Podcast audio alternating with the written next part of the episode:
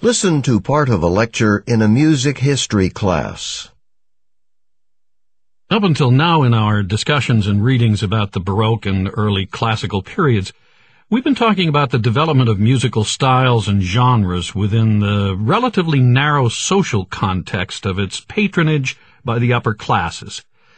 Composers, after all, had to earn a living, and those who were employed in the services of a specific patron, well, I don't have to spell it out for you.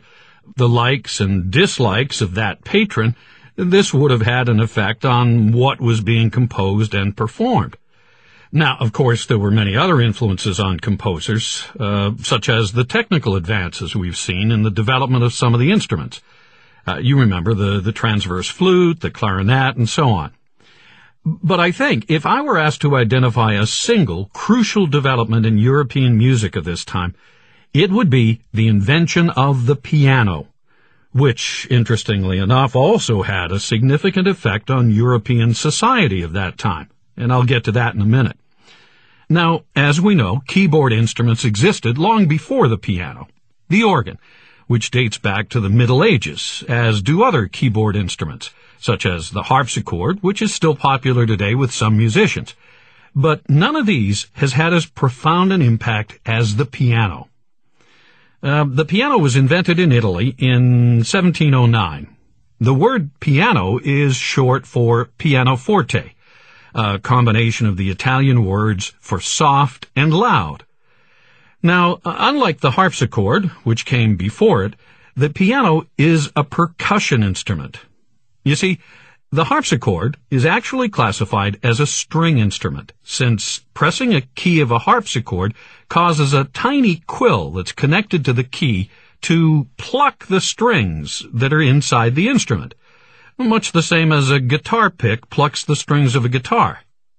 But pressing the keys of a piano causes tiny felt-covered hammers to strike the strings inside the instrument, like drumsticks striking the head of a drum. This striking action is why the piano is a percussion instrument instead of a string instrument. Okay, so why is this so important? Well, the percussive effect of those little hammers means that the pianist, unlike the harpsichordist, can control the dynamics of the sound, how softly or loudly each note is struck, hence the name pianoforte, soft and loud. Now, artistically, for both composers and performers, this was a major turning point. This brand new instrument, capable of producing loud and soft tones, greatly expanded the possibilities for conveying emotion. This capacity for increased expressiveness, in fact, was essential to the romantic style that dominated 19th century music. Uh, but I'm getting ahead of myself. Um, before we get back to the musical impact of this development, I want to take a look at the social impact that I mentioned earlier. Now, in the late 1700s and the early 1800s, the development of the piano coincided with the growth of the middle class in Western Europe. Of course, folk music, traditional songs and dances had always been part of everyday life. But as mass production techniques were refined in the 19th century, the price of pianos dropped to the point that a larger proportion of the population could afford to own them. As pianos became more available, they brought classical music, the music which previously had been composed only for the upper classes, into the lives of the middle class people as well. One way in particular that we can see the social impact of this instrument is its role in the lives of women of the time. Previously, it was uh, quite rare for a woman to perform on anything but maybe a harp or, or maybe she sang. But suddenly, in the 19th century, it became quite acceptable, even to some extent almost expected, for a middle-class European woman to be able to play the piano. Partly because among upper middle-class women it was a sign of refinement but it was also an excellent way for some women to earn money by giving piano lessons.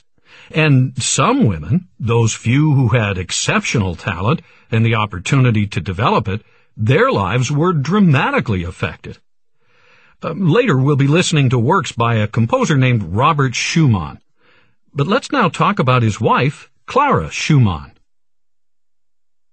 Clara Schumann was born in Germany in 1819. Uh, she grew up surrounded by pianos. Her father sold pianos and, and both her parents were respected piano teachers. She learned to play the instrument when she was a small child and, and gave her first public recital at age nine.